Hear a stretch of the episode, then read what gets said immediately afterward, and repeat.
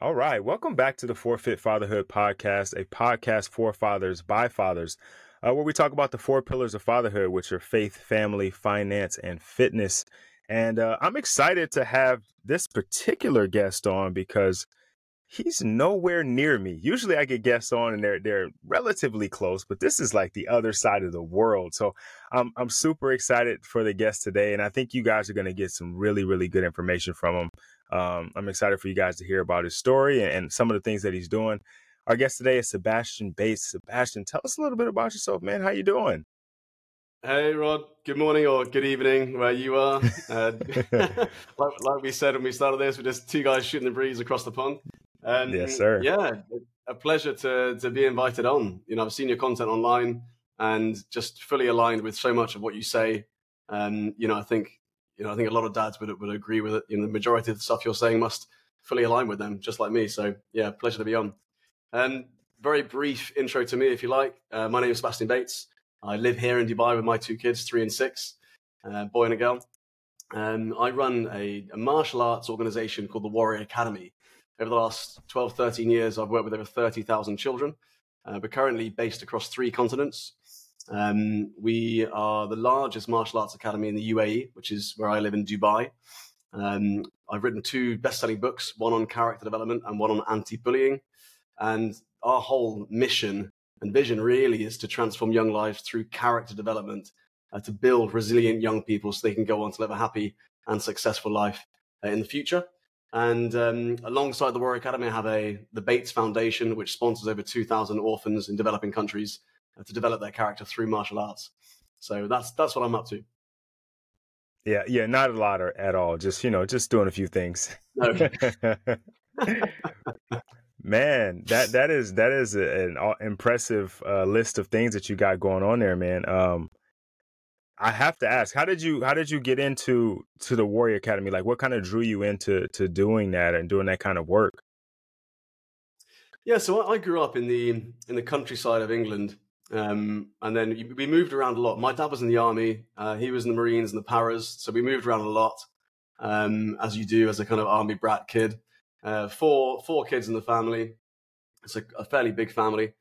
Um, I, I grew up and I was in the Royal Marines for a while. And then I left to, to study architecture in Denmark. Um, you know, I was going to be an architect, right? And then I remember a year into the course where I was I was just washing dishes every day to, to save money for the rent and um, studying sort of eight to 10 hours every single day. I basically got fed up with life and I wanted more adventure. And so I bought a one way ticket to India. And while I was in India, I was trying to pick up work and different, you know, creating different ways of generating income while I was traveling around, right? So I would sleep on sleeper trains at night. I would go to hotels um, and bring tourists to the hotels to then stay for an extra week. And I was doing that around Southeast Asia um, as well. Eventually, I found myself on a Thai boxing camp, and I'd already had about 15 years experience at that point in uh, Taekwondo, and I was a national champion in Taekwondo as a young person. Um, but that's where I fell in love with Thai boxing. It's obviously a very um, full contact, uh, brutal martial art, uh, but it, it taught me so much. And when I came back to the UK, because eventually I had to come back. I couldn't carry on this uh, unsustainable way of living forever. Eventually, I came back to the UK, and um, I wanted to do something physical. I didn't want to be, you know, doing an office job, um, and so I started to be a personal trainer. And my first gig as a personal trainer was teaching Thai boxing in a rundown inner city gym. And so there I was walking into this inner city gym, and there were 20, 16 to 18 year old young men. And they were coming from very difficult backgrounds. A lot of them were, you know, struggling with substance abuse, alcohol, drugs, um, domestic violence at home. They were struggling with um, relationships. They were struggling with basically making the right decisions. They kept on making the wrong decisions in their lives. And so when they came to this Thai boxing club, they just wanted to fight. You know, this was just a testosterone filled room with young men who just wanted to let off steam. And when I, when I first uh, took it over, you know, I remember teaching them that they had to bow when they entered the room and they had to shake hands. They had to park their shoes off, and they were, before they were just kind of kicking them off. Um, and it was it was fascinating to me to see the change we made within them from you know within a year. Within a year, we had these young people giving up alcohol, giving up drugs, living a clean, healthy lifestyle, making better decisions, not sleeping rough, getting on with their parents. Um, and we had 15 national champions within 12 months. These guys were already fit, physical young men, right? So all I needed to do was go in and, and change the, the character. And so what I realized was the, the big transformation we made wasn't about martial arts. It was about using martial arts for something they enjoyed and they could follow, but really planting the seeds of what we call a black belt character. And then I realized, well, if I if only I had found these guys ten years earlier, then I would be in a position where I could transform their lives. Right? If I could find them at four to six to nine years old, we could plant the seeds of a black belt character, and it would go on to change those little decisions they made, which would then compound over time. And so that's what I did. I then started the Warrior Academy, which was uh, a club for young young children, and it started in a little village school. There was 100 kids in the whole school, and um, we had you know 20% of all the students in the whole school signing up. We had 20 kids in the first class, um, and from there it grew. Within a few years, we had 500 children around the southwest of England. Um, that then escalated to us wanting to expand um, somewhere urban. And so on a trip to Dubai, I realized, you know, why don't I just launch here? Uh, which is what I did. And um, within a few years of being in the UAE, we became the largest martial arts organization in the UAE. Uh, we've got about nine offices across the country here. Uh, we've got about 1,500 students who train with us every single week. And, um, and that then led me on to, to developing, you know, our, our, scholarship academies and the stuff we now do around the world as well. So that's basically where the Warrior Academy uh, started. Man, that's an awesome story. You know, it, it in America, and this is not always right, but typically when when a guy's in, in college and he's like, yeah, I don't really, I'm not really feeling this college thing. He doesn't buy a ticket to go to India. He just drops out and he goes and hangs out on mom and dad's couch. So you're you're you're already uh, doing this thing way different than than the typical uh, college student in America for sure. Yeah. But um, but the you, you mentioned something in there that I thought it just kind of resonated with, cause just because we're you know dads and talking about kids or whatnot. My my daughters both did taekwondo for a little while, because I used to train a guy named Peter Lopez, who uh, represented I believe he represented Peru in the Olympics a couple of years, a couple of Olympics. Um, and so they did they did taekwondo with him and i remember him talking about black belt character and they used to have to have black belt character when they were doing it and, and just it stuff it was really cool to see the few you know they'd be in a class for like an hour and they'd talk about it mm. you know but then you could see them come home and they would practice it so you know the, right. the, the, way the way that they conducted themselves at home was like it would a black belt do that you'd hear them say it like is that black belt character? Yeah. Are, are we being honest? And some of the different things that he was teaching them. And just like an hour, like, you know, maybe once or twice a week. And then it just carried over into how they presented themselves um, at home. And I think that was really, yeah, it's really, it's really cool to see how that, that transfers over. Um, so when you mentioned it, it like, it rang a bell for me. And I was like, oh, yeah. Um, they ended up stopping because they didn't like yeah. to, yeah, they didn't like to kick people. But, but, uh, they got, but you know what? they got to the it's bringing the lessons, right? It's bringing the lessons from the from the dojo to the home, and that's yeah. that's the key, which most martial arts organizations don't. They don't. They don't crack that, right? They, they, they the classes are great, but how do they transition those lessons, the character lessons, uh, to the home? I, I love what you said about you know how does a how does a black belt behave? Does a black belt do this? Does a black belt do that? Because really, when you you know, we call it the black belt journey because when a student signs up to us and they earn their uniform, they don't just get the uniform, they have to do a series of behavior challenges at home. When they earn the uniform, they put it on for the first time. It's like they they take on this identity, right? And especially young kids, they've got this incredible imagination.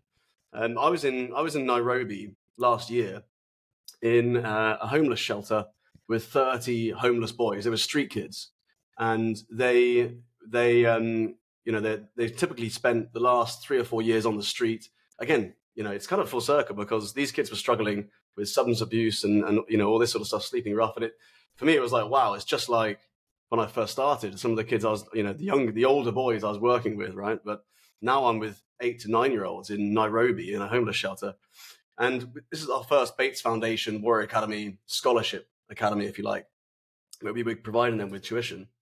And um, I remember giving one of the boys, you know, he's covered in scratches and burns and scars, and he's had a, a traumatic life. But I gave him this uniform because he performed so well in the class, right? And this was his probably his only you know set of clothes outside of what he was wearing that he owned. And um, I remember when he first put it on, it was just incredible to see the change in his eyes. He was like, "I'm now a martial artist," right? It was like, mm-hmm. "I'm now going to become a black belt." And the beautiful thing about that, I think, is you know you're not just giving someone martial arts classes; you're giving them an identity. You're giving them something to live up to, something to strive for. Um, in the Warrior Academy, we call it a moonshot, right? You you you're basically planting a moonshot in the in the uh, in the young person's mind, which is to to become a black belt. But obviously, as parents, we know it's not really about the black belt. That's just a piece of material. It's mm-hmm. it's the it's the striving to become the person who could have a black belt, which changes their character. In the same way, you know, uh, Jeff Kennedy, when he does the speech about the moon, about the moonshot, he talks about, you know, what's the point of going to the moon?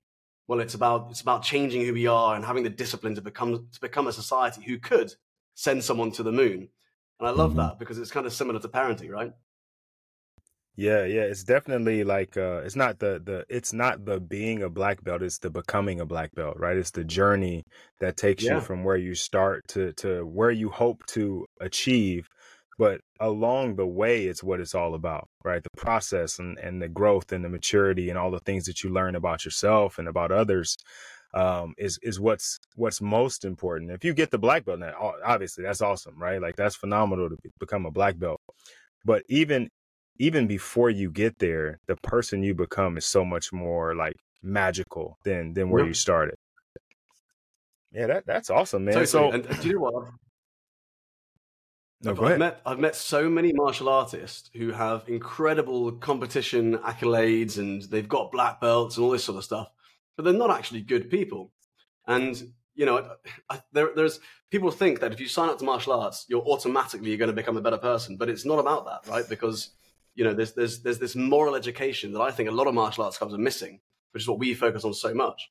And I think ultimately, the child wants a black belt, but the parent wants a black belt character. And it's something I keep saying because, you know, what do we really want for our kids? Well, of course, we want them to be able to protect themselves, but more than that, you know, they're not really going to be attacked that often, right? So more than being able to have the level of self protection, which is important, it's being able to look after themselves from a mental point of view having a moral compass, right? Having high levels of confidence, conduct, and concentration, what we call the three C's. And I think that's a, a moral education that we can provide using martial arts as a vehicle. Yeah, when I was I was looking at looking at the Warrior Academy website and, and kind of uh, I'm watching the videos and some of the testimonials and things that people are saying, it is definitely I think you guys say it's more than punches and kicks right? It, it, was it was definitely very clear that that is obviously a part of it. Like you mentioned being able to defend yourself is obviously a part of it. It's a martial art. There's got to be some part of it that that involves the physicality but i think all the other pieces that go around and like I, I looked at your blog and there's like the topics are like character development and and disorders and behavior and school and I mean, like this isn't just how to kick. This is not a, just a roundhouse. This is not, you know, just how you strike and, and high, low, high, high blocks, low blocks, middle blocks. Right. This is like a full developmental program for for young people, and yeah. I think and that's something that's missing. Yes, exactly that. And oh, I, I speak to parents a lot about this, and I'm like, well, if there was a better way of developing character than martial arts, I'd be doing that instead if I honestly thought there was a better way out, you know, a better vehicle out there of developing character, martial arts is great, but developing character, now that's incredible, right? And, and I, when I speak to my instructors, I say to them, look, the true legacy of your work isn't what goes on in the dojo. It's what the students go and do when they leave. And kind of one of the, one of the beautiful things about serving society, serving a community, serving mankind, I think, is putting your heart and soul and passion and years into something, never truly seeing the, the, the fruits of your labor because they go on in a decade's time, right? It's like you plant the seeds of a black belt character. You know what? What? How does that shape a child's life in five years, ten years, twenty years when they're when they're mm-hmm. going through something difficult, traumatic? You know, how do they approach adversity and they reflect back on their own instructor's words in the dojo? And it you know, I look back at the things that my instructor taught me, and he was a fantastic instructor. Um, and I learned so much from that, right? It, it helped me transition through bullying. You know, I, I had a, a life changing accident where I, you know, I, I, I was I had a base jump and I and I broke everything from my waist down after falling 50 foot from a parachute. and I had to learn to walk again. It took me two years. I was told I could never walk again. And a lot of that resilience comes from the martial arts training I had and all this sort of stuff, right? It's like, well, if you didn't have that, you didn't have that grounding in, in developing character, how different would your life be? And so for me, that's it's super inspiring to to, to have the privilege of, of working with young people doing that. Yeah. You know, you mentioned something there that that that parallels with with parenting is like, and I, me and my wife talk about this all the time. Is like, you you don't know like the things that you're doing right now like you're trying to do the best for your kids right you're trying to parent them the best way possible and you're trying to figure out like what is the way that i should do this and do that but you really don't know like right now like right now you feel like you're doing okay right but the true test is like when your kids have yep. kids right or when your kids are, are grandparents yes. and you can yeah, you yeah, can yeah. look back on it and be like oh man yeah you know what? I did I did do a good job. Look at that. Like, you know, you don't know these like you said, the seat. Or, or, maybe I shouldn't have done that or right? Well you guys are maybe I should have been strict Maybe I shouldn't have been strict. Right, yeah. right. Do, do you know what, Rod? This is this is one of the things as well. So I mentor a lot of people through bullying, and one of the biggest challenges I've got with bullying is the amount of shame or guilt parents have associated with that. Because you know, their kid will go through bullying and they'll be like, "Oh, I should have done this differently, or I should have done that differently, or you know, it's my fault that they that they've gone through bullying and all this sort of stuff." And I'm like, first of all, you're you're not born with a guidebook. Most parents are completely winging it. I don't know if that's an American term, winging it. Do you guys oh, say yeah. that? Yes, yeah? we do. yeah, you say that. It's like it's, you know, parents come from a place of they they they have so much love for their kids. They want to do the right thing, but they haven't got a guidebook. So they've got to kind of just figure stuff out as they go along. And um, and so you do the best you can as a parent, I think, um, without having all the information that you need. But there are certain things we learn as the generations of parents evolve, which I think, you know, you, you look back and you're like, well, actually, I don't need to do things the same way my parents did because we've got this new level of education. We understand things differently. Um, you know, and and so when I when I look at things like bullying, I'm like, well, first of all, your child is likely to go through bullying, more likely to go through it than not go through it, right? So as a parent, it's kind of your responsibility to learn about bullying and to learn how to protect your child. And one of the things I always say is you can't always be there for your child. All you can do is empower them to face life's obstacles on their own because they've got to go through something like that on their own, right? To mm-hmm. to really grow up and evolve they've got to go through bullying on their own. Um, but it, but it's interesting because a lot of a lot of the the bullying transcends generations. So um, you know, an interesting story I have about that is I was, I was working with a confidence coach who was who was doing um, some work with us on bullying, and um, she was like, "Well, you know, I was I was bullied when I was younger," and I was like, "What were you bullied bullied for?" And she said, "Well, the way I look and uh, my weight and this and the way I dressed and this sort of stuff." And I was like, okay. And, and I got talking to her. She's like, well, yeah, my mum was very strict. I was like, okay, what was she strict on? She was, she was like, well, she's very strict on how I looked and, and how I dressed, and she was strict on my weight. And I said, go and speak to your mum and um, ask her if she was ever bullied, right? Mm-hmm. And so mm-hmm. she phones up her mum that week, and she's like, mum, were you were you ever bullied?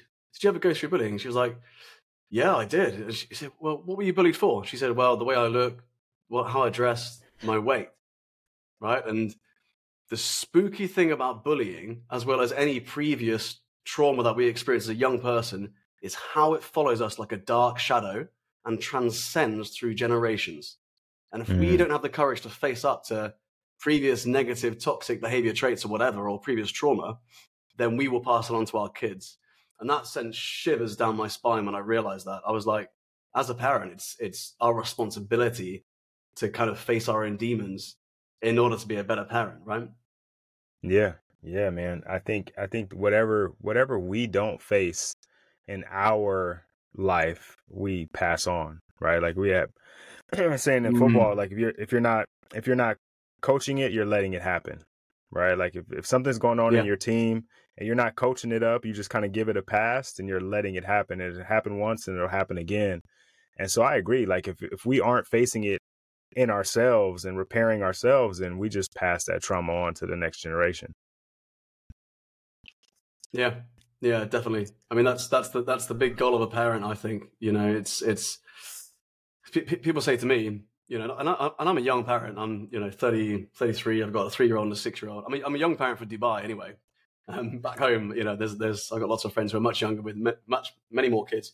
Um, but you know, people ask me what's what's a what's the important the importance or what's the the key for parenting, and I'm like, well, you know, I, I think it's I think if you want to become a better parent, one of the most important things you can do is work on yourself, right? Because if you can develop yourself as a person and develop your own character as a person, as a parent, then your kids mirror that, right? They get to an age where it's all about copying the parent.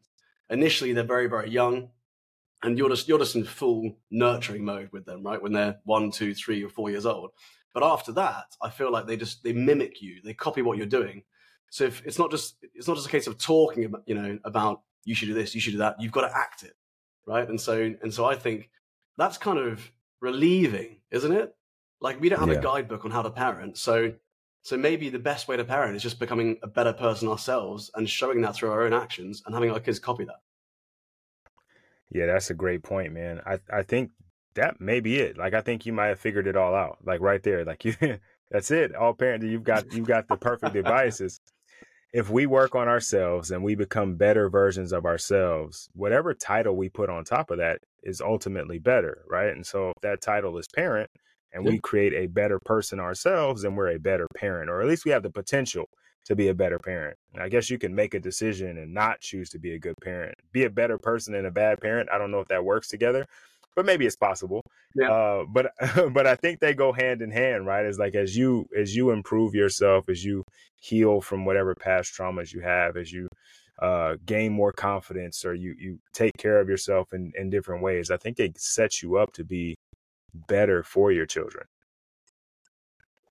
Yeah, yeah, I totally I totally agree you know, and, and it's it's one of those things, right? Like like you say, you, you won't know for another ten years, but um, but ultimately, if you just work on yourself and you're trying and you're, you're facing your your previous demons, even if you're not fully successful, your kids are still watching you do that, right? They're still watching you overcome that, and we weren't we weren't all born in the same place with the same privileges or the same challenges, you know, and it's a case of it's a case of we've all got different demons to fight. It doesn't matter who you are or where you are, and I think your kids will always always see that, right? You know, if you're if you're a if you're a, a parent and you're struggling with addiction or something like that, and um, you know you're you're working your best against that and you're doing your best for you know for yourself, I think your children grow up seeing that, and that influences their own life massively. You know, they always they always mm-hmm. fought to improve themselves, to therefore improve me as a child, right? Yeah, yeah.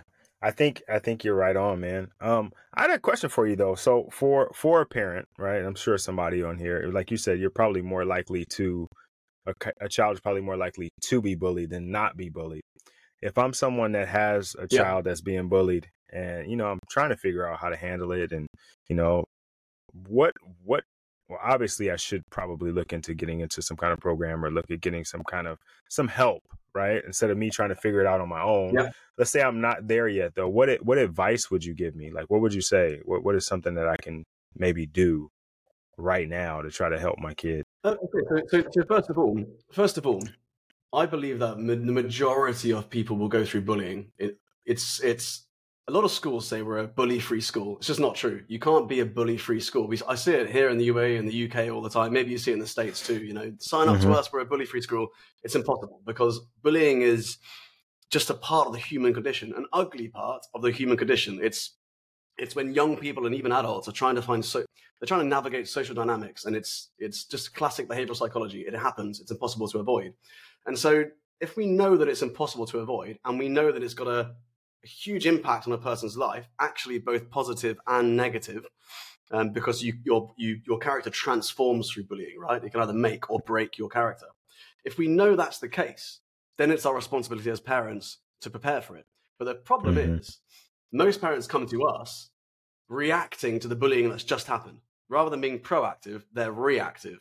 And mm-hmm. you know, unless you're unless you're a Jedi black belt stoic monk you know you're not going to be super chilled when your child's going through bullying and, and have the have the ability to step back and, and breathe through it it's going to be a very emotional experience and what do we know when we go through something super emotional well we know that when we act in a very emotional way logic goes down mm-hmm. right I, I think there's even studies on it where when someone's slightly stressed their iq massively drops and so what I've noticed is that we make bad decisions when we are reactive or emotional And so the, the typical thing I find parents do is they storm into school, they want to speak to the other parent, and things just get worse and they amplify. And so the best thing parents can do is prepare for bullying, right? It's like you're, you know, you, you prepare your child to defend themselves physically by taking a martial arts class, but what do you do from the psychological point of view?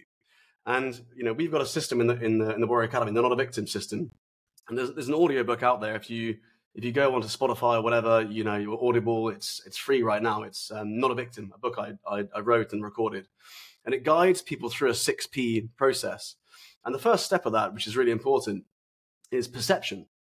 And the first thing I would say to parents and to young students, and this might be black belt content, right? Especially if you're in reactive mode, but that that that first step is perception, understanding why bullying occurs and the fact that the bully is probably a victim in their own world, going through something traumatic from someone else or at home and trying to find power in their own lives. And it's funny when we've when we've taught this to young people and we tell it through a story because kids, you know, they they learn so well through stories. Um, what I found is that when you when you really pass on and cement this lesson, they they actually replace that fear with courage, right? And actually they, they replace that um, that that intimidation factor with sympathy or with, with empathy. And they go into the bullying situation. They look at the bully and they're like, "Well, what's wrong? Why are you acting like that? You know, you know, why are you so upset?" And I've had I've had nine or ten year olds go through our program and mentor their bully through bullying. And you know, we've had parents write letters to us just like, "This is incredible! I can't believe you you've managed to to to give them that level of emotional intelligence in just step one." But there's other practical steps in this, right? So perception is the one of the first things that parents can can work on with their child and work on with themselves because as mm. a parent you're reactive that's a bad person. They've got bad parents they're bullying because of this you know. First of all perception. And um, the next thing you've got to start looking at is um, basically how we're perceived right? So it's it's um, it's our body language. 99% of of uh, communication as a human being happens with non-verbal communication. So it's how as your child walks into the classroom right are they trying to hide themselves? Are they putting their head mm. down, looking to go near the walls, avoid avoid being seen? So what I do with a child who's a victim of bullying is I get them, you know, one child in particular, I, I sat down in the living room with the mum and uh, I had the child walk in and out about 50 times, right? And he went from walking in and I, I you know, I took on the role as the, as the bully. My name was Sam. I think that was the name of the bully at the time. And I had him walk in. I said, I'm Sam and you're, uh, you know, you're, you are you walk into the room and show me how you would walk in if you saw Sam. And he walks into the room and he's this shy kid. You know, I was training in martial arts, and suddenly when I took on this intimidating role of, of the bully, he was this shy kid who walked off and you know found somewhere far away from me to sit in the classroom.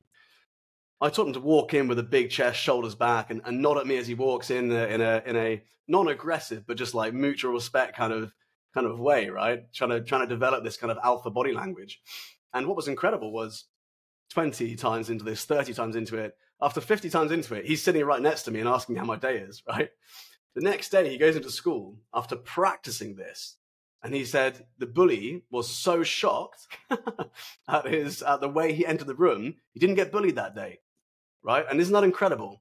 Just by working, and martial arts we call it drills, right? If you've ever been in the military, you know you do the same drill every day. You're learning how to load the mm-hmm. rifle. In martial arts, you're learning how to throw the jab. Learning how to keep your hands up until it becomes second nature. And we do that with kids with bullying, with non-verbal communication. And so we, you know, I just taught him how to enter a room. But there were other traits I noticed, like he would fidget or he would put his hands in his pockets. And so I taught his mum to use verbal cues to correct his body language in a non-invasive way. So she would say, I would say to her, you know, use the word pockets if his hands are in his pockets, right? You want him to start speaking with his hands. And mm-hmm. so that, that shows more confidence, right? And, you know, you imagine someone speaking on stage with their hands in their pockets. It, does, it doesn't show confidence. And right. you know, chin was another one. So his chin would be down, chin would be head up. And so these little verbal cues are something she could then use, you know, in public with him without him feeling like she's saying, remember to keep your chin up so you don't look like a victim and all this sort of stuff, right? So that sort of stuff really helps. Uh, role playing games are amazing technique. Um, and then obviously it's important to actually have an incident log. So if your child is going through bullying, make sure you're writing down what actually happens. Uh, that's massively important. Because often, you know, what I find is that a child goes through bullying, they go home, it's their word against the other bullies. The bully tends to rally the other parents. You're, you then go in, speak to the headmaster or headmistress or whatever, and they're like, well, I've got six parents here saying your child's the bully, and mm-hmm. I've, I've had I've had victims of bullying being disciplined because of the because of that kind of culture. And so if you have a, a track record, it, it really really helps. So there's lots of kind of practical tips like that, which which which ultimately we go through with the with the not a victim book. And when I wrote that book, it was it was interesting because you know I had all this depth of knowledge of bullying, having gone through it for four years myself and worked with thousands of kids through it. And I was like, people are going to pick up this book for two reasons: either they're being proactive and they want to learn about it to prevent it, or not to prevent it, but to help transition their kids through it, or they're in reactive mode, right? And it was like, I'm I'm building the the vitamin and I'm building the paracetamol at the same time, and um and I realized that I needed to give parents a painkiller right in the mm. middle of the book. So when you have that book, you open it up, bang, right in the middle of the book, you've got follow these six steps to overcome bullying in the next two weeks, right? And so uh, you know that that's essentially what I wanted to do was to you know give a reserve parachute to parents who are really struggling with bullying, but also give them the bigger picture so they can prevent chronic bullying and and help transition their children through it at a faster rate when it does happen. That's awesome, man. I think that's that's you definitely have to give because if I were to pick up the book right now that I'm talking to you, I I know we've talked to our daughters about you know kids at school and they're gonna say maybe say things and do things and you know that kind of stuff, but never never like in an in depth way, right? Like I mm. I I I mean I I know I was bullied like not i mean it was like a i don't forgot what grade i was in but I, it was a kid that was i had to walk home from school with. He was an older kid. I think i was in like the third or fourth grade and he was like a seventh grader. But him his mom my mom were really good friends. So it's like okay you're gonna walk home with him. Uh, he'll make sure you get home safe. The kid was a complete jerk. Um, and so for that that like six months where i had to walk home with him he he picked on me every single day all the way home. Um and then one day I had had enough, and this is this is not the way to handle it. If you're listening, it, it worked for me, but it was not the way to handle it. I just so happened to have baseball practice that day. Um, my dad was going to come pick me up, and so we're walking, and I have my bat bag. I have my bat in my bag, and uh, I don't know if they do this other places in the world. It's gross, but there's a thing called gleeking where they do like a thing with your tongue, and it kind of makes like a little spray of spit. All right. Don't yeah, yeah. It's like a it's a it's a gross little boy thing, right? But he he kept doing it to me all the way home. Like all the way home. We finally get to like our block. Oh. And it, the last time he did it, it was the last time for me. And I just took my bat out of my bag and I just hit him and I just kept hitting him. I didn't hit him in the face or anything, but I beat his legs up like pretty bad. Um, and that was the last time he messed with me. So like I said, that's not the best way to handle it, right? But I had dealt with it for mm. so long in quiet, right? I didn't tell anybody about it because yeah. my mom was like, "This is the only way you have to get home, like, or you got to walk by yourself." And so I didn't want to put any stress on her, so I didn't say anything. And I wasn't going to tell my dad I was being picked on by some kid. I'm I'm I'm a tough guy, right? I'm not going to tell my dad I'm getting picked on. Yeah. And so yeah, yeah, yeah. so so then I handled it on my own. Yeah but you handled it right? Like, like this is this is the thing. And so a parent can't handle the bullying for their child. Right. The child has to handle it. And so if we have this there's this culture of kind of helicopter parents and overprotection i think. We prevent kids from ever experiencing failure which is a whole topic that we could we could talk about. Um, but ultimately you know i feel the role of a parent is empowerment right? It's so important mm-hmm. that we teach our kids to handle things on their on their own uh, we've got to guide them on the right way to handle things. Obviously, if you do that, like if you if you respond to a bully as a child like that, you're not going to get in that much trouble. You do what you did as an adult, you're in a lot right. of trouble. Do you know what I mean? and so, um, you know, but but I find that it's it's typically it's typically um, you know the bully the, the victim of the bully bullying goes through so much, and they have to go through so much until they reach a point where the pain they're going through is the same as the courage it's going to take for them to overcome the bullying, right? And then they snap. Because for a lot of kids, the pain isn't isn't bad enough for them to say, "Do you know what? I've got nothing to lose." So it just gets worse and worse and worse and worse until they snap and they build up the courage and they're like, "Well, either this is this is such a bad existence. Mm-hmm. What's the worst that can happen? I might as well lash out because it's not going to make my life any worse." And it's funny because that's the moment when the bullying tends to to fizzle away, to stop, right? And it's you know what's what, what's fascinating to me is that it, it takes this element of courage. And I, I always find there's this make or break it moment with bullying. So when a young person goes through bullying, or when I when I speak to an adult about bullying, I'm like, "Did you go through bullying?" They eighty percent of parents say yes, and then I say, mm-hmm. "Well, okay, and how did it stop?" Was there a make or break it moment where you had to show the level of courage to overcome it? And they said yes. And I'm like, well, isn't that the same as everything in life, right? When you have to overcome something difficult yourself, you've got to show the element of courage that it's got to match the pain. The courage has to match the pain.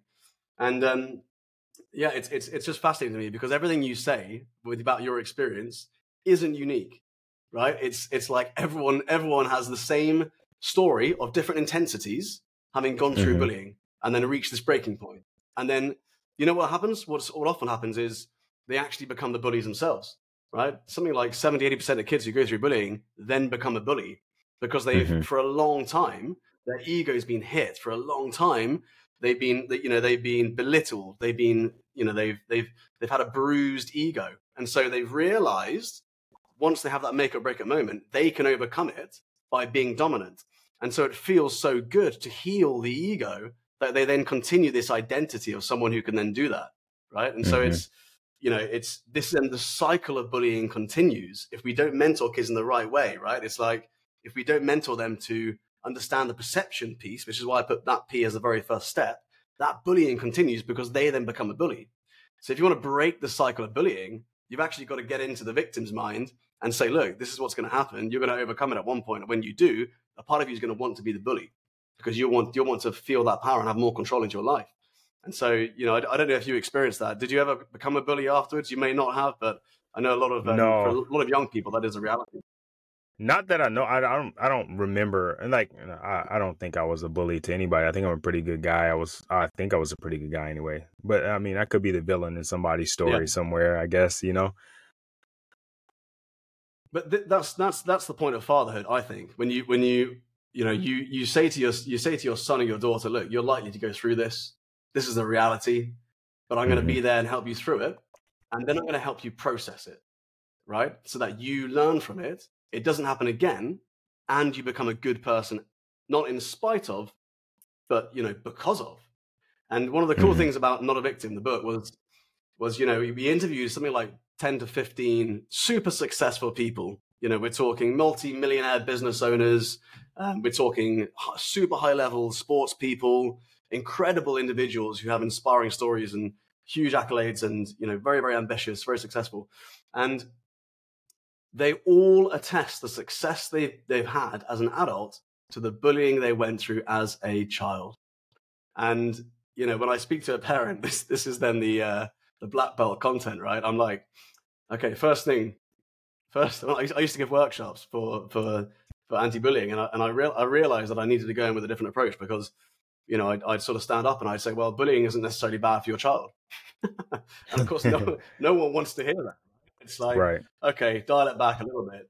And, but the reality is, bullying isn't necessarily bad for your child because it's got this ability to transform their character because they realize mm-hmm. just how resilient they can be. They learn to overcome adversity. And it's the ultimate test of empowerment, right? Can your child go out there, have this huge, you know, big boss moment where they're on the final level, overcome it on their own, and then use those lessons to transform their life, have more courage, have more confidence.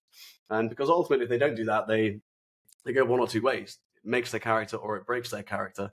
Um, but it's it's fascinating to me just how powerful bullying can be as a, an indicator of future success for a young person. Um, it's for a lot of people, it's the most traumatic thing they experience in their lives because you're young right? When you're older, you've got more mental strength. You can you can deal with stuff. If someone someone you know physically assaults you as an adult, or you know picks on you, or whatever it is, you by the time you're in your 30s, you've gone through so much stuff already. You know, you can kind of brush it off to a degree. But as a young person, a seven, eight year old, being bullied on the way to school, having, you know, as a teenage girl, having you know your your the way you look the way you know the way you sound the, your weight your the way you dress all this sort of stuff torn apart by your peers is so traumatic you know this is why it's one of the one of the subjects that i'm passionate about because it's it's it's mentored in the wrong way um, by so many people and which is why it's such an important thing to to discuss you know yeah yeah i uh I'm not not to be make light of this, but I'm being bullied right now. There's a fly in here. I don't know if you could see it. Like it just keeps flying back. like it's just picking on You me what, right now. Like- got, you've got, you, you haven't even flinched. I've, Yeah. have seen the fly, but you haven't even Yeah. flinched. You know, you got this. Look, This is the mental resilience that you need as a dad, right? You're just like laser focused. right. Look, I, I, I keep thinking like, yo, landing, just your head. You're not even moving. yeah, just just let it go. It's, it's it's you know, as long as I move my hands a little bit, it'll stay out of the way. But it is constantly just zipping back and forth, and it's loud too. It's not like a little quiet fly. Like he's he's being Oh, really? obnoxious. Yeah. Like he's. um, yeah, he's really he's taking yeah, the mic. He's taking the now. yeah now now he knows i'm talking about him so now he's trying to show out um but yeah so so bullying like again i'm sorry for for making light after after such a, a more serious serious thing we're talking about but um that that work that you're doing with bullying is is huge um especially with the the growth of social media.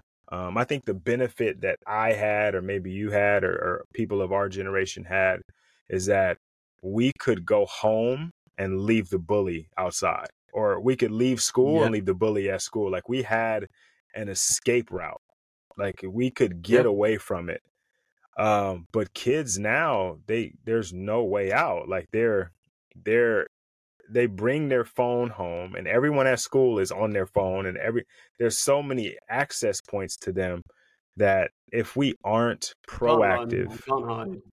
yeah if we aren't do you know- do you know proactive in helping them? The, the other thing about cyberbullying, which is really interesting, which I was thinking about recently, I, I- recently did a um, what, I, what I call a deep dive podcast on cyberbullying on the Warrior Academy podcast. I, I do these a, a couple of times a week, and I did one on cyberbullying. And one of the things I spoke about was how, if you look at normal traditional bullying, right, you could argue that the bully is a coward because they only typically pick on people who are weaker than them and they will do that in person. Like you, you and I, when we look back at the bullying we went through as kids, it was traditional bullying. You know, it wasn't done on Instagram, right? So it was done face to face, and so the bully had to feel like they were overpowering you, they were stronger than you, and so there's a level of cowardice within that. But if you look at bullying nowadays with cyberbullying, they, you know, the, the reality is there's there's there's never going to be a time where they have to be face to face because they can be completely anonymous with an alias, right? They can they Mhm. can hide behind a computer screen, put up a fake account, share things, post things, and you will never know who they are. And so, a they're impossible to track down, and b they never they never need to feel kind of that level of intimidation from you or worry that you might react because you can't react. And so you're just kind of stuck. A, you can't run or hide, and B, you can't react. You can't find them. You can't react. You can't prevent it. Um, and so, you know, it, it's it's funny because you know we're, both we're both here making content on social media, and and bullying continues, right? I'm sure you've had trolls in the past. I've had trolls in the past.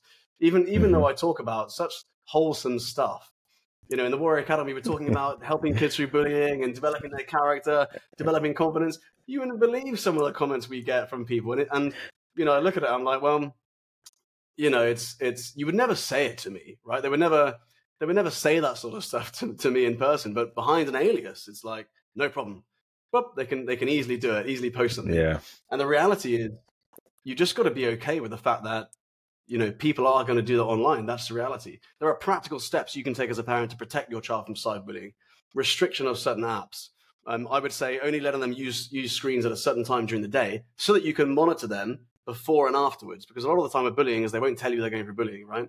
There's an element of Mhm. shame or guilt, especially like, like you experienced. You didn't want to tell your dad you're going through bullying, right? You don't want to tell your father Right. you're going through bullying because he'll be like, in your mind, you're thinking, I've got to be this this strong young man. I don't want to show a weakness.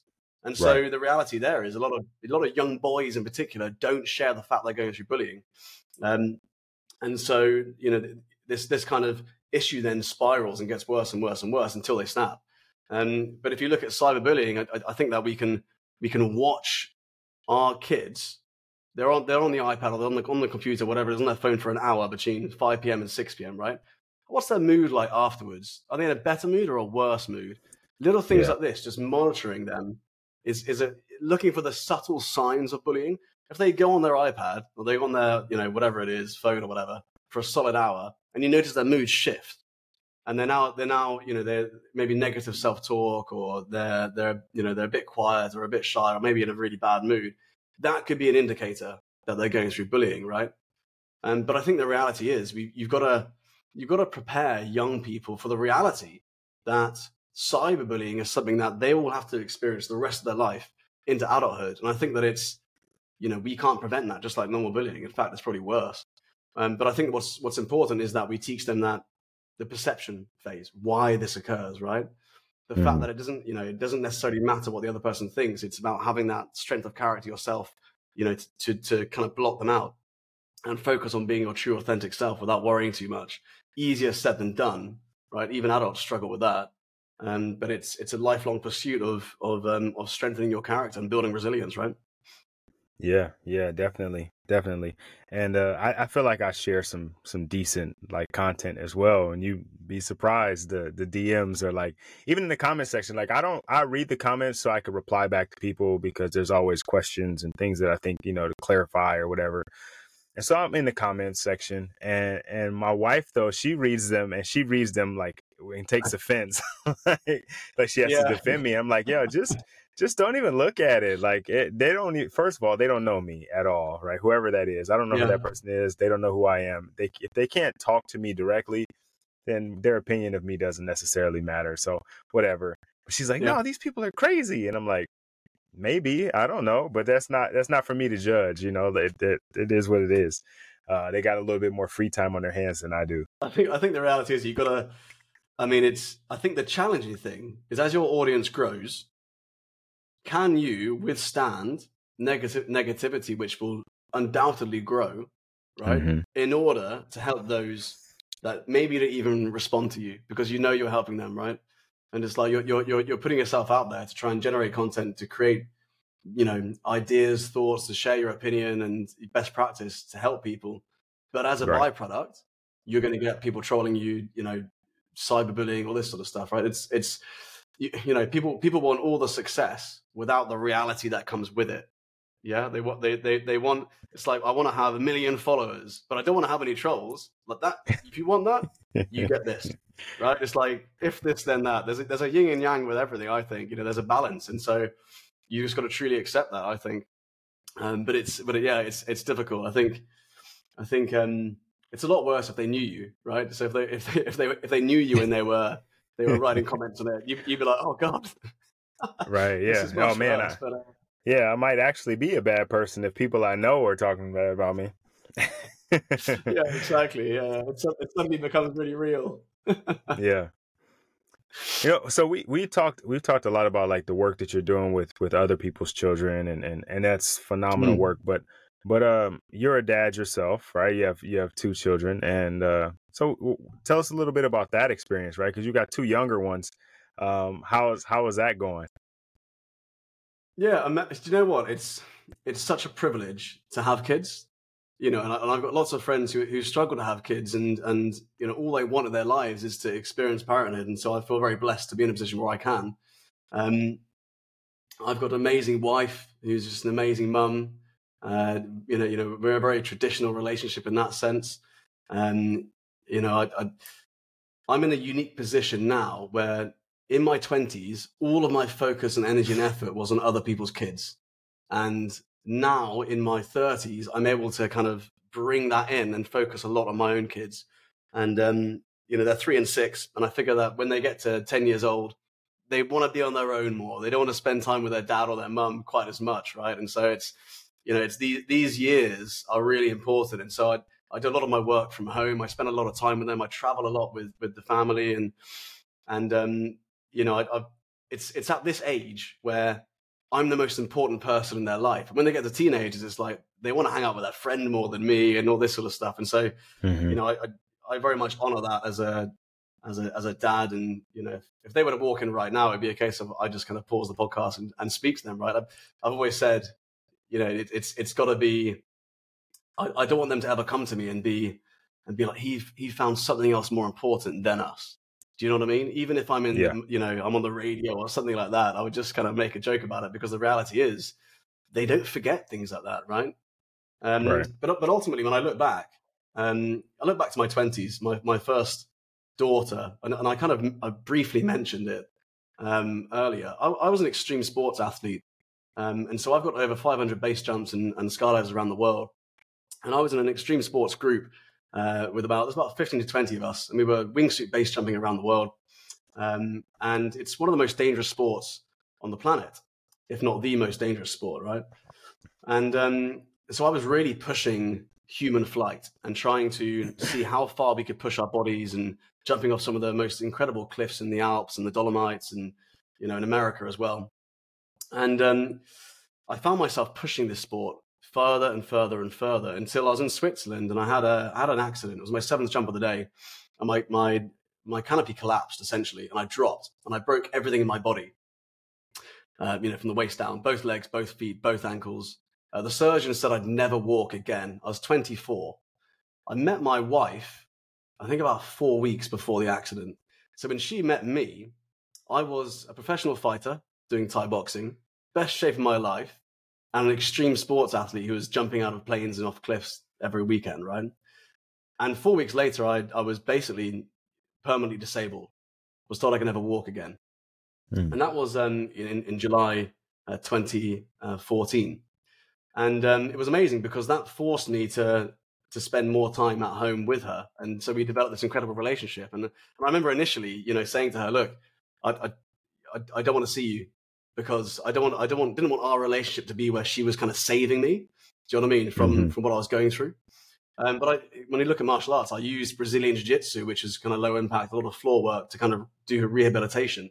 And over the course of two years, I learned how to walk again, and it, it was it was incredibly painful, uh, mentally, physically, everything. You know, during that during that phase, I, I lost 15 close friends. You know, in the sport. Wow. So while I was lying at home on a bed and I couldn't move, I'd lost 15 friends, and so I had to go I had to go through all of this at the age of 24. But what was fascinating was, as soon as I was fixed, I wanted to jump again right? I, I, could just about limp, and I and I was I was doing it. I was ready to do a jump in in uh, Sweden, and um, you know, when I, when I was about to do the jump, the winds picked up, there was snow everywhere. We climbed back down. It was, it was too risky. And I think mm-hmm. if I mm-hmm. didn't, if I, if I'd done that jump, you know, it was, it was potentially fatal. But pretty much a month after that, on the exact same date in the, you know, that I had an accident, exactly three years later, in the same hospital I had the surgery, my daughter was born. My first wow. daughter was born, right? And, and it, it like, it was, it was crazy. It was midnight um, she was born at exactly midnight on the same date as this as this accident. And you know, as as I held this tiny living thing in my arms, I realized that my life didn't belong to me anymore. It belonged to my kids. And if I carried on the life I was doing as a young guy in his twenties pushing extreme sports, it's likely she grew up without a father.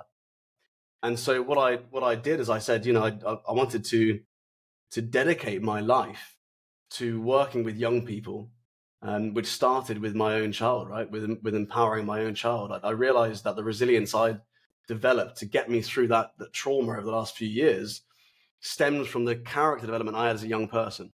And so what I realized was I couldn't always be there for my kids, but I wanted to, mm-hmm. to give them the tools and the skills to to have that level of empowerment so they could face life's obstacles on their own, like I did.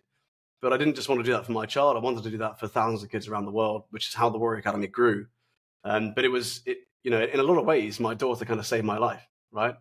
Because, yeah. you know, if I didn't have her, I would have carried on jumping. And if I carried on jumping with the statistics that you see with wingsuit base jumping, like it was inevitable what would have happened in my life. And so, you know, it, it was, I think that for a lot of dads and mums, but for a lot of dads, I'm a dad, I can only speak from my perspective. Having kids gives you this laser focus on what really matters in life. Having kids forces you to become more responsible, more dependable. And if you're a good dad, it massively enhances and, and grows your character. For the first time in your life, arguably for a lot of dads, they don't think selfishly. You've now got to think unselfishly, right? Like, mm-hmm. like my wants and needs come secondary to my family. It's like my whole purpose is to serve my family and then the community and then myself in a lot of ways, right? Like, of course, you right. can't you can't serve you know from an empty cup. You've got to have the basics of you know good health, good sleep, happiness, all this sort of stuff. But ultimately, it's it's it's about looking after my family, and that's that's what I think fatherhood is. Maybe I'm old school with that, and but certainly that's that's how I feel. Yeah, man. Uh, you know what? I think a lot of guys would agree, and maybe not as extreme, right? Maybe not like you know jumping off a cliff and all that, but, but, I, but I think, and I, I know I felt that way um, when I found out I was going to be a father. I immediately felt like I had my life had purpose because up to that point I was pursuing just career, right? I was just doing whatever I, I thought was right to grow myself in my career. Um, yeah. But then when I when I heard those words, "You're going to be a dad," like I was this is it. Like this is what I'm here for. I figured yeah. it out. Like there was no question in my mind. Um, but but I think a lot of guys would agree that that having a child saved their life. Right, because if they were to continue yeah. to carry on, and like I said, maybe not as extreme, they're not jumping off of cliffs, but they're just doing stuff, right? Guys are just, we're just guy, we're yeah. guying, we're out there doing dude stuff, right? We're partying or drinking or whatever, or we're you know we're, we're, driving too fast, or we're just you know we're ready to fight people unnecessarily. Um, but then when we have a kid, it, it all shifts, right? It, puts you it puts yeah. life in a perspective, and like you said, your priorities the, the ultimate shifted. Yeah. Do, do, you know? Do you know what's interesting? When I, when I have um, the antidote to poor conduct or, or bad behavior is responsibility. And you know, we have we have kids coming into our class who are, they go to school and they're told they're badly behaved, they're naughty, all this sort of stuff. You've got nine or ten year old kids. Sometimes they've got ADHD, and so it's not even their fault. They're just they're just acting out because you know they've got all this energy, and that that behavior is reinforced. They go to school and their identity is you're a badly behaved kid. You're naughty. Mm. We've got parents coming to us saying, "My kid's naughty. Can you improve their behavior?" And I'm like, first things first. Let's change the language because they will grow into whatever we talk. You know, the way we speak about a child, they grow into that. But um, but what, the first thing I typically do when, i have got a class and there's a child who, who's got, let's say, destructive behavior, is I give them responsibility. Right? I'll make, I'll give them a little role within the class, and that, that could be the first time they've ever been given responsibility. So when you talk about, um, when you talk about uh, young men who, you know, typically young men, there's a saying, it's like a Danish. I'm, I'm half Danish, so this, the Danish saying is they, uh, you know, have, have you run the horns off the bull yet? Right? It's like young men have this like fire inside them, this testosterone inside them where they need to go and do stuff, right? And they need to explore. And often that that behavior, that energy can be kind of destructive, both for their own lives or people around them. And mm-hmm. so it's funny because when you when you give a young man who's gone through that a child, it's like this is now the ultimate responsibility. And so the either, you know, true manning up is like manning up and taking responsibility of looking after a living thing. And for me, it's like, you know, now you have to evolve as a person, as a man, to take on this responsibility. And, and it truly, you know, evolves your character. You know, and I, and I look at a lot of people say, you know, well, you know, if you have a business and you have kids, it's going to slow down your business growth. Did the complete opposite for me. As soon as I had kids, our business grew by like 10 times. It was, it was ridiculous how fast we grew because I just had laser focus. You know, it, it, it gives you that kind of moonshot, a bit like the black belt, right? It gives you that moonshot to, to have the discipline to to really evolve as a person. So, yeah, I, you know, responsibility, the the, the antidote to uh, to poor conduct, right? yeah, yeah. I I mean, it definitely it definitely worked for me. Like I wasn't doing anything bad, but I just I died laser focused on okay, this is my family, and I have to make sure that they're all taken care of. Like I I can't be on the other side of the country for work. Like I need to figure out how I can transition my work and my business to being home and being present. And I was going to ask you about that with with a with as many things as you're doing, as many as many different programs as you have, and you're you're speaking, you're traveling, and I'm assuming maybe the family travels with you, but but if that's not the case, and I guess you can explain that here too. Um, with all of that you're, that you're doing, how are you still able find, to find ways to be present and involved and engaged and to be the father that you want. Because a lot of guys that i talk to that's one of their biggest struggles is you know i got to go out and provide and i have to go work or i have to go do you know these things outside the house to take care of the house. So my head is telling me that i have yeah. to provide but my heart is telling me i need to be present. What the heck do i do? Yeah. Um, so the first thing I, I, th- I think that as a dad you need to have exceptional time management. I think that you know, gone are the days where you can just have a lie-in and, and be relaxed and chilled all the time and not worry about your schedule. If you want to be a good dad and you want to be successful in business or your work, you need to have exceptional time management. So, you know, I, I have a I have a strict calendar. If it's in the calendar, it's getting done. Um, you know, I've I've got an amazing uh, executive assistant called Sarah who who manages my calendar. And getting a getting a great EA as a business owner is a game changer because they kind of act as a gatekeeper. So before I would have a million messages popping up on my phone. I had three or four email addresses. I'd probably have 100 emails a day. Now I don't do emails anymore. Like I just refuse to do emails. Um, I do WhatsApp voice messages. The majority of my communication with the business is through uh, my assistant, Sarah, who then kind of navigates all the different people who want to speak to me and prioritizes stuff for me. But that's, you know, I've, I've got to a point where I can do that, you know, where I can now, mm-hmm. you know, employ an amazing EA, which um, for me was a big jump, but it, that was a game changer at this end. But the other things that I do are, you know, it's, I think that as a dad, you need to be present. And for me to be present, I need to do things like train hard. If I train hard during the day, I'm more present when that, when I'm around the kids, right? And so I, you know, I, I, get up early. I train super hard. I think I train about three hours a day minimum at the moment.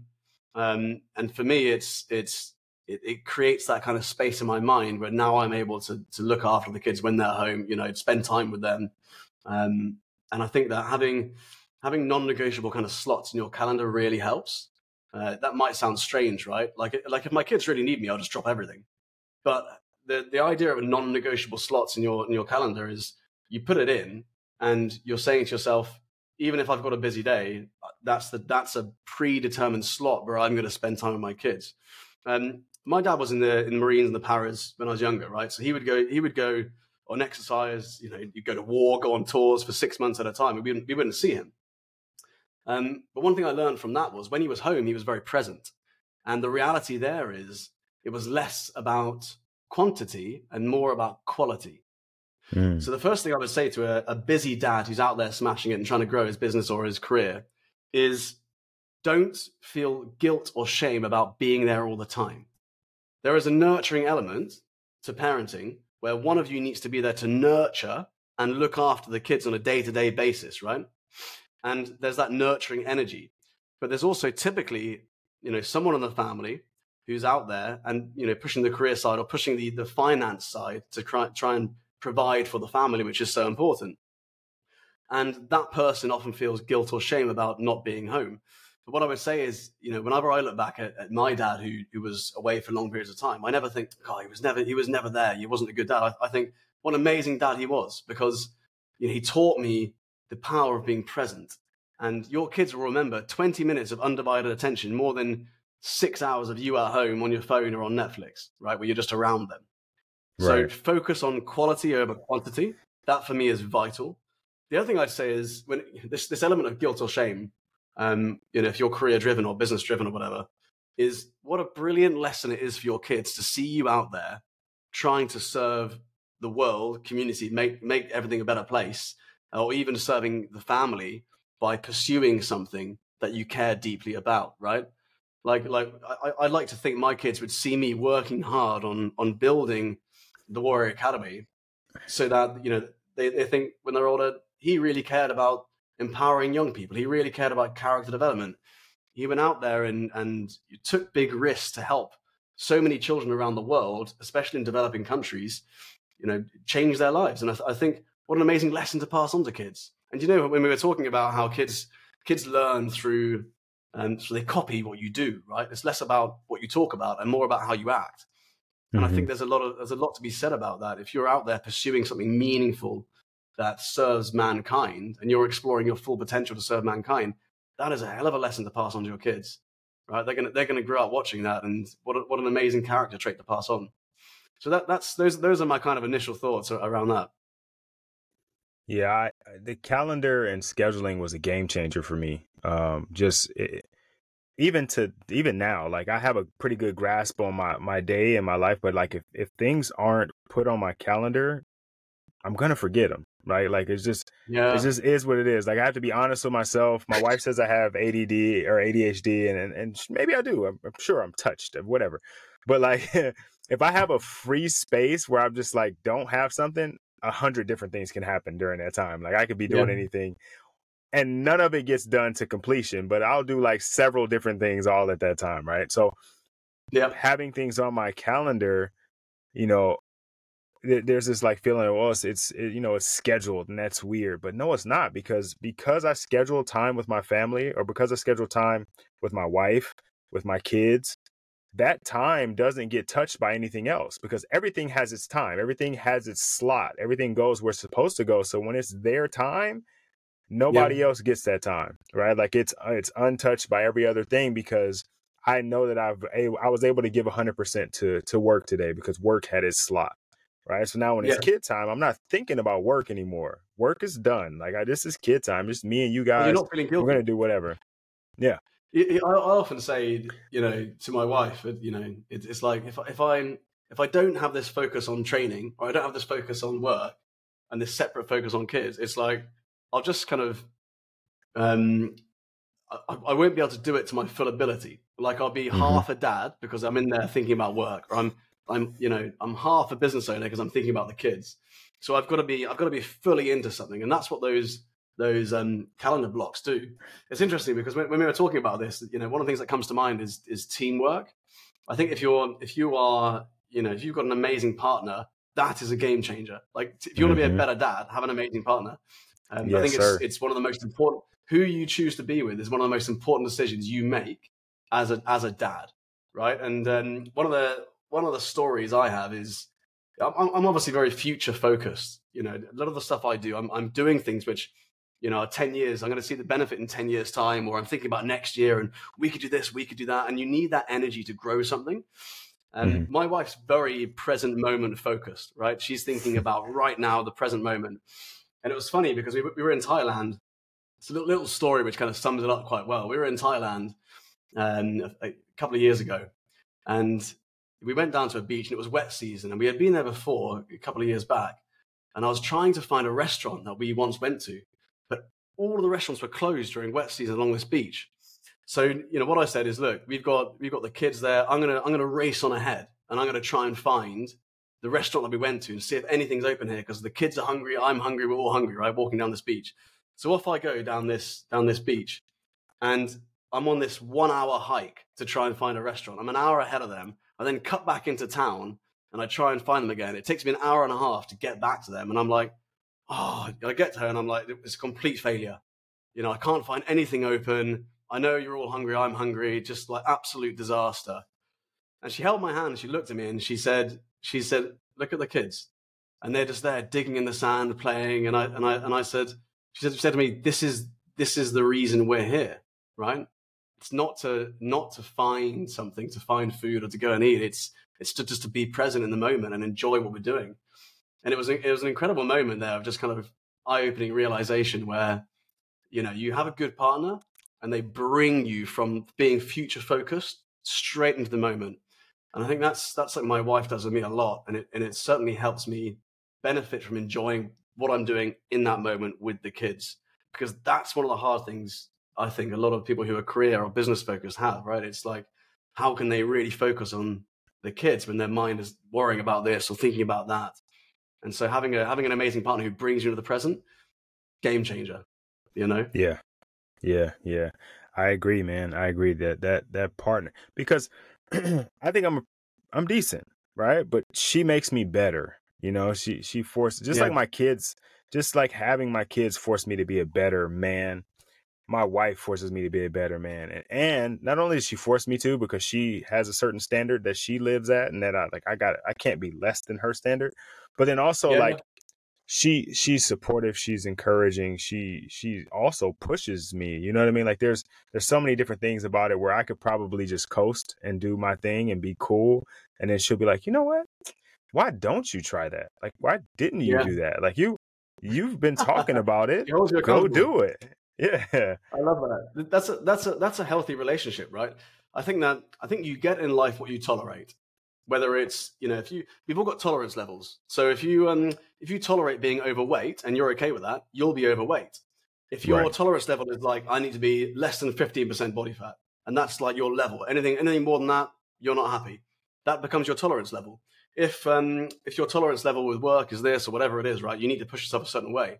But it's the same with relationships so one of the things i think our, our relationship is great for and it sounds like yours as well is um, and for a lot of healthy relationships i've seen is it's two people who have their own standards of what they want out of a relationship, and they don't tolerate bad behavior in a certain way. It's like, this is what I want out of a relationship. So I'm going into that thinking, you know, this is who my ideal partner is. And they make that decision before they then commit long term, especially with kids or, or marriage, whatever it is, right?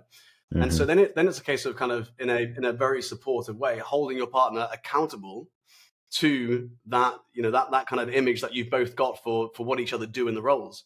And I think that's brilliant. You know, sometimes I've you know I've, I've had my confidence knocked or whatever, and and my wife's been like, well, you know, you can you can do this, you know, and this is that's that kind of nurturing and supportive feminine energy, which I think it makes you it makes you step up as a guy. It gives you that kind of right. push to be more masculine and to go out and do more, right? And so if if you don't have that, it's like, are you are you ever going to reach your full potential?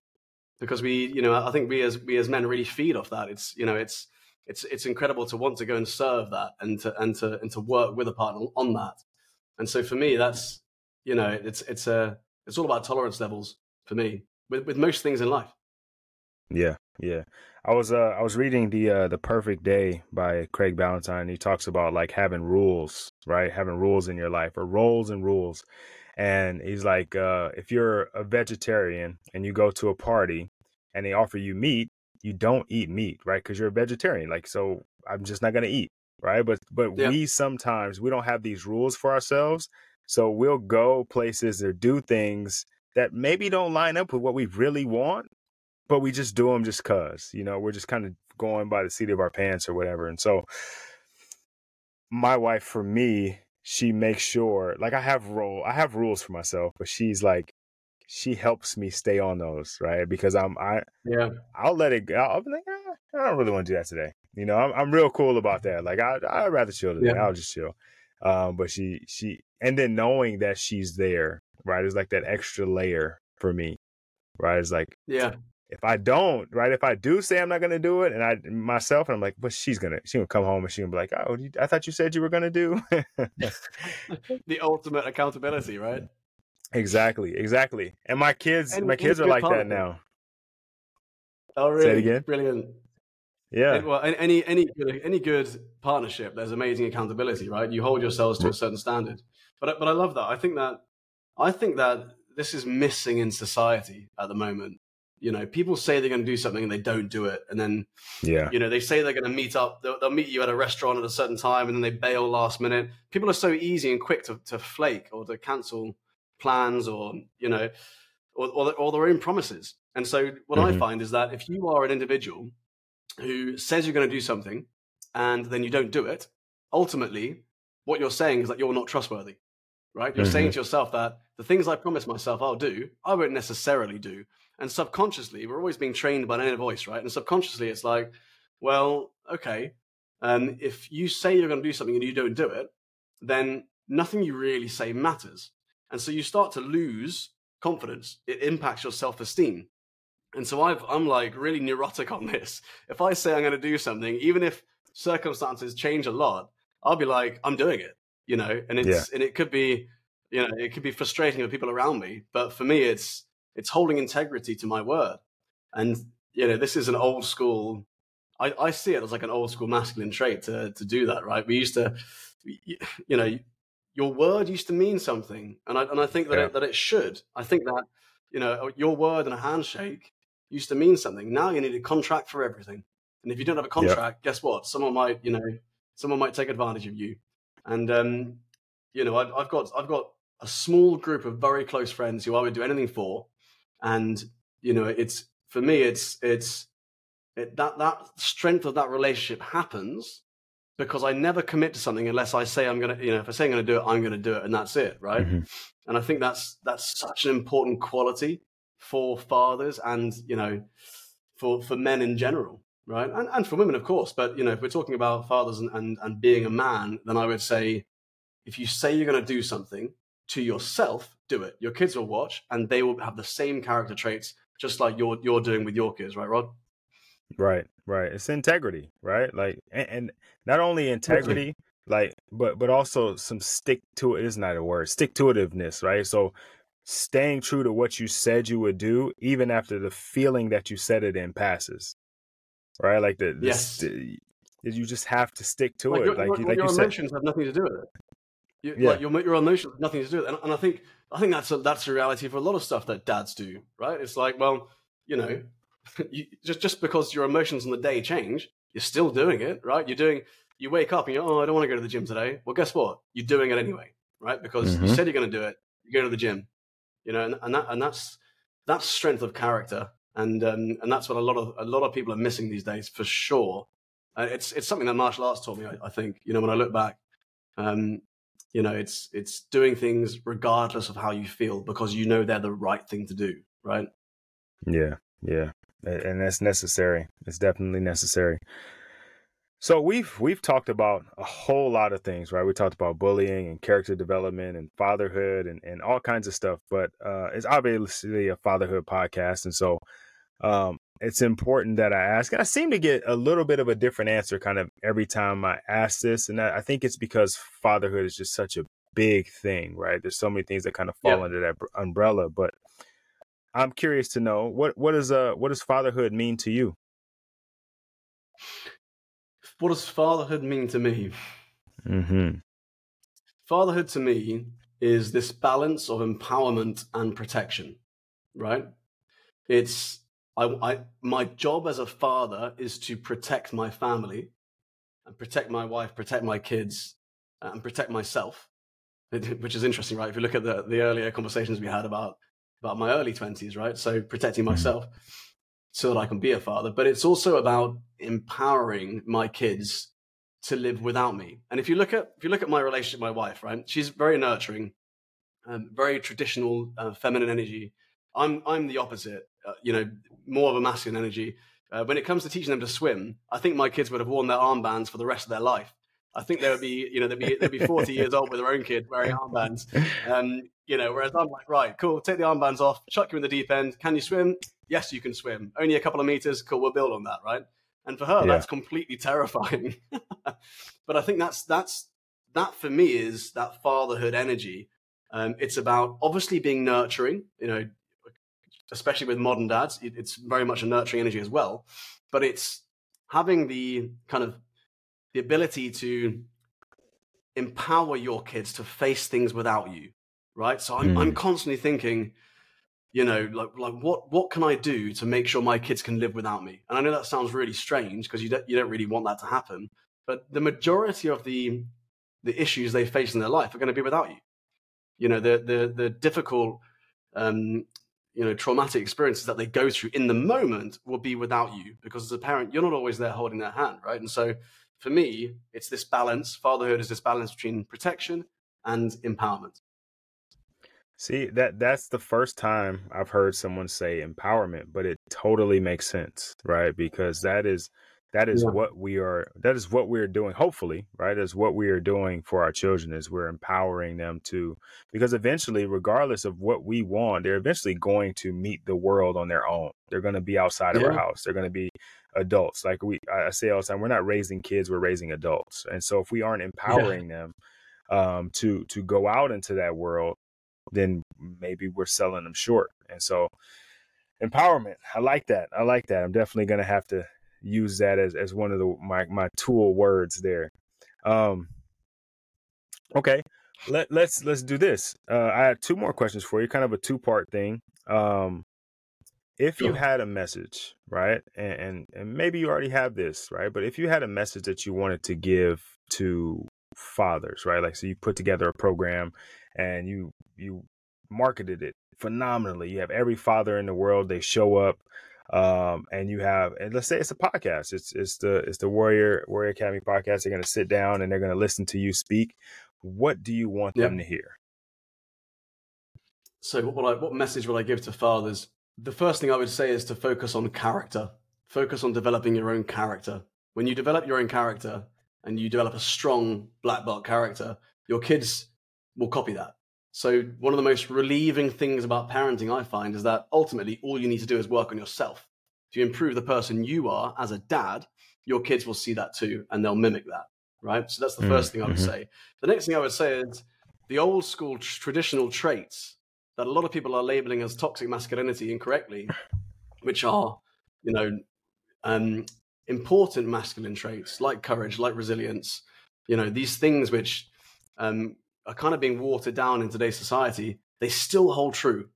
So the the the traditional positive masculine role needs to be reinforced and i think is a very very positive influence in your kids so i would i would look into maintaining that maintaining those strong values and giving your kids a moral compass um, mm-hmm. the next thing i would say is having that focus on character and a moral compass is really important whether it's through religion or whether it's through other things like martial arts but giving your giving your child a moral code to live by is vital because it helps them navigate things when they question everything around them so those those few things I would say initially, and then I would then I would go down and I would I would probably talk about the some of the most important traits of um, of managing time, like we've spoken about, but ultimately how being on your life mission is important for your kids to see.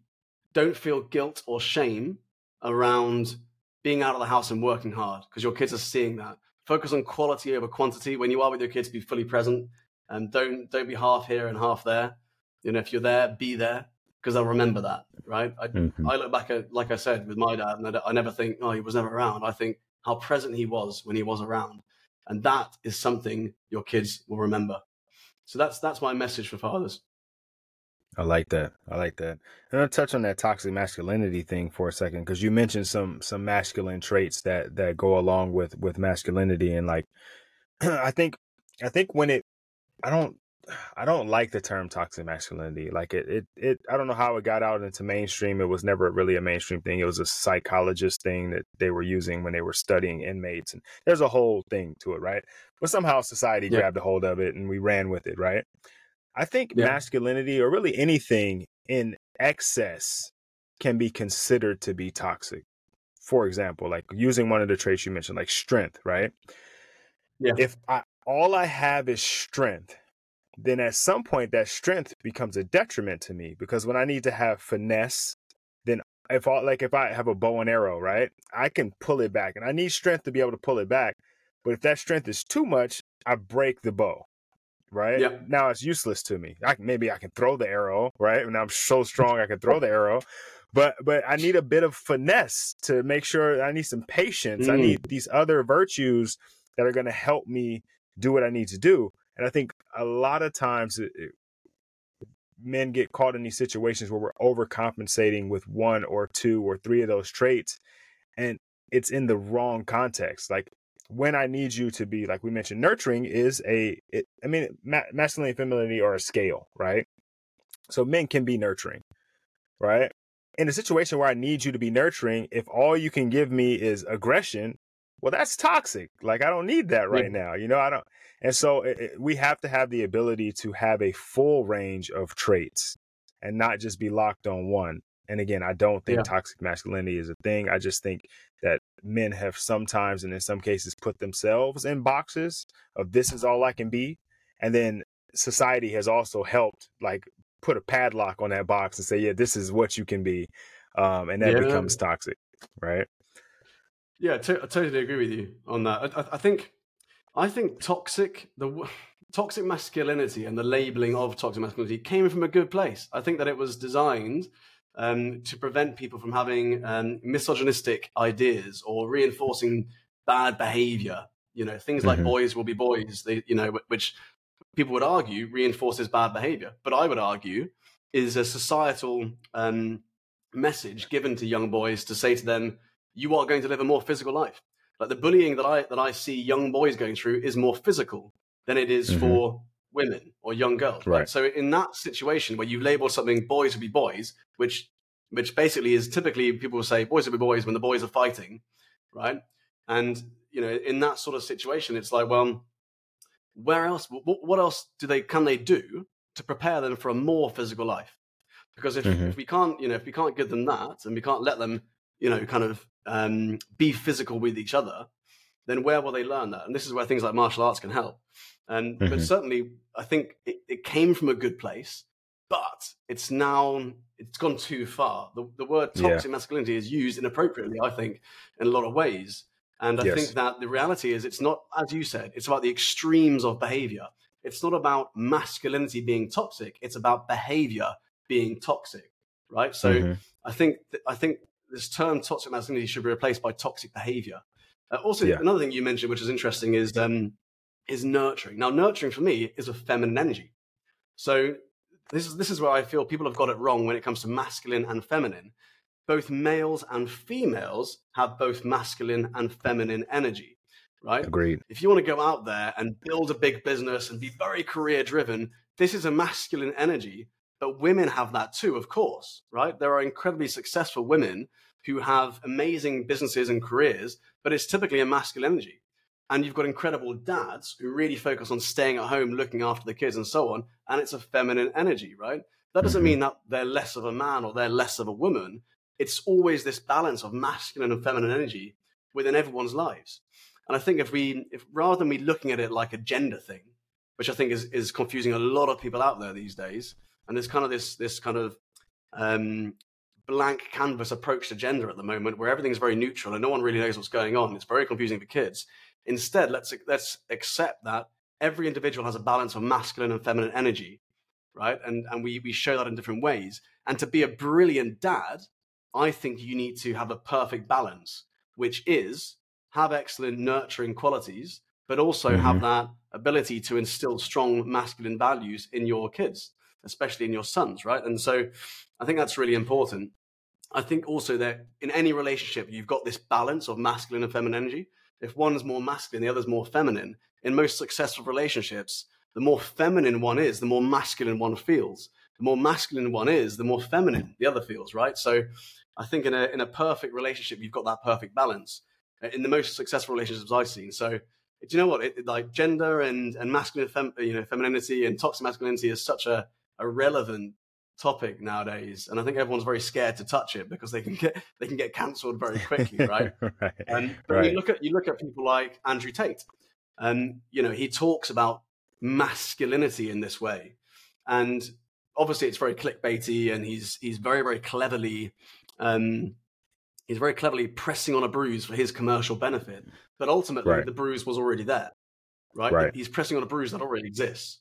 So you know you, you push you push enough and and you you you call the behavior of young men toxic and say that's toxic masculinity enough it'll eventually get pushback what mm-hmm. i think is rather than labeling things as you know talking about the negativity of masculinity at its, at its extreme let's talk about the positivity of masculinity at its extreme those those those natural masculine traits of protectiveness you know courage right. strength honor these things that used to be known as very stereotypical masculine traits, why don't we look at them in a very positive light, right? I often say to parents, um, whatever you t- whatever you talk about with your kids, they'll grow into. Whenever you talk to a child, you paint a picture of what they'll become. So if you constantly talk about toxic masculinity and toxic this, and rather than saying positive masculinity, this is the way to be a the ultimate man, to look after your family and to have these masculine traits and to be nurturing and to balance it all out. These are the qualities that make you a great dad right? I think that's the approach we should have instead of talking about toxic masculinity. That's the way I feel about it. Yeah, I agree. I agree. You you got a supporter here, bro. Um, okay. Second part to that question. Uh, one more podcast is going out. This one though is is not as big an audience, right? This one is a very targeted group. Um, only two people are going to be able to hear it two people as of right now. I don't know if there's going to be more, but there's two people right now that get to hear it. and those two people are your kids. Uh, what do you want them to hear? As a message to my kids for their lives, or a message about fatherhood? A message to your kids from you. Could be about you as a father. Could be a message that you want them to learn in life. It, it it's your mm. choice. Mm. You're you're the, you're the host. Okay, cool. um, I would say I would say to my kids, focus in life on on exploring your full potential to serve serve yourself and mankind. I think that's where you'll find happiness. I think human beings have a unique desire to serve other people um, without realizing it. You know, we think we're doing it for ourselves, but we're not. You get more happiness when you serve other people. So the first thing I would say is, what unique gifts can you explore? See see life as an adventure of exploring your unique gifts, not a not a horrible pressure of I need to find out what, my what my purpose is often that comes to you by experiencing different things. So I would say to my kids to try everything until they fall in love with something they care about and then explore their full potential to serve mankind through that unique gift.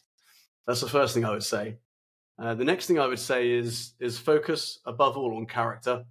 And by developing your character and, and focusing on your own character, you become a better person who's able to face life's obstacles um, help navigate traumatic experiences, make the right decisions when you need to, all because you've got a strong set of values, a moral compass which you follow. Um, and what else would I say to my kids? I think those two things are, you know, explore explore your explore the things, explore your passions, um, and explore your full potential to serve mankind through those unique gifts, and focus on your character. Those are the two the two things I would I would pass on to my kids. I would say. Yeah, I mean, and and you you embody that, right? Like exploring all these things. Like you, in military, you go to college, you, you're an architect for a little bit, right? Then you then you go to India, right? Then you make your way to Yeah. Thailand, you become a fighter, and then you start jumping off of cliffs, and then you then you become an instructor, personal trainer in there somewhere, right? And then you become an instructor, and now you're.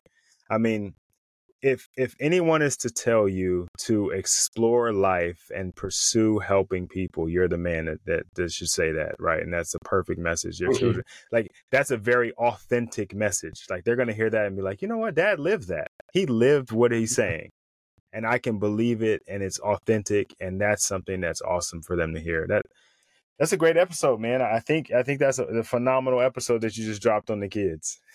Thank you, mate. Yeah, no, I I really enjoyed it. You know, I could I think like we could talk about this all day long. absolutely absolutely um look if if guys are wanting to reach out to you um you know i know you you don't check your emails so but if they want to re- they want to reach my- out my to you. My emails do get checked, but it, yeah. Uh, if people want to reach out and reach out to me personally, they can they can find me on Instagram, seb.bates, um, or um, we, we're really pushing our Warrior Academy podcast right now, which uh, is amazing. We've got amazing guests. We've got um, mat chats, so stories of character development we do specifically for kids. Um, Nice. We've got deep dives with me on certain topics, just like this. And so that's the Warrior Academy podcast. You can find that on YouTube or, or Spotify um, or on uh, on iTunes. Um, obviously, I've got the book, so Warrior Method and Not a Victim. Um, Warrior Method is more about character development. Not a Victim is about anti-bullying. So uh, yeah, that's that's how you can find us. awesome awesome um look man i really appreciate you you taking the time out of your day i know it's early-ish there you probably have already done three hours of, of training though so this is not a not a big deal for you but I appreciate it, man. I really appreciate you taking the time to to share your story and, and talk about all the things that we talked about today. I think I know for sure that I'm going to walk away from this, and I already have some things that I'm walking away with that I'm gonna I'm gonna start to implement, and I'm sure the guys that are listening uh, are going to have some things as well. Um, so thank you, man. I really appreciate you taking the time. Thank you so much for having me on. Really, really excited to to get this episode out to everyone. Yeah, absolutely. All right, bro. I, I'll talk to you soon. Awesome. Thank you, mate. Great to see you. All right. All right.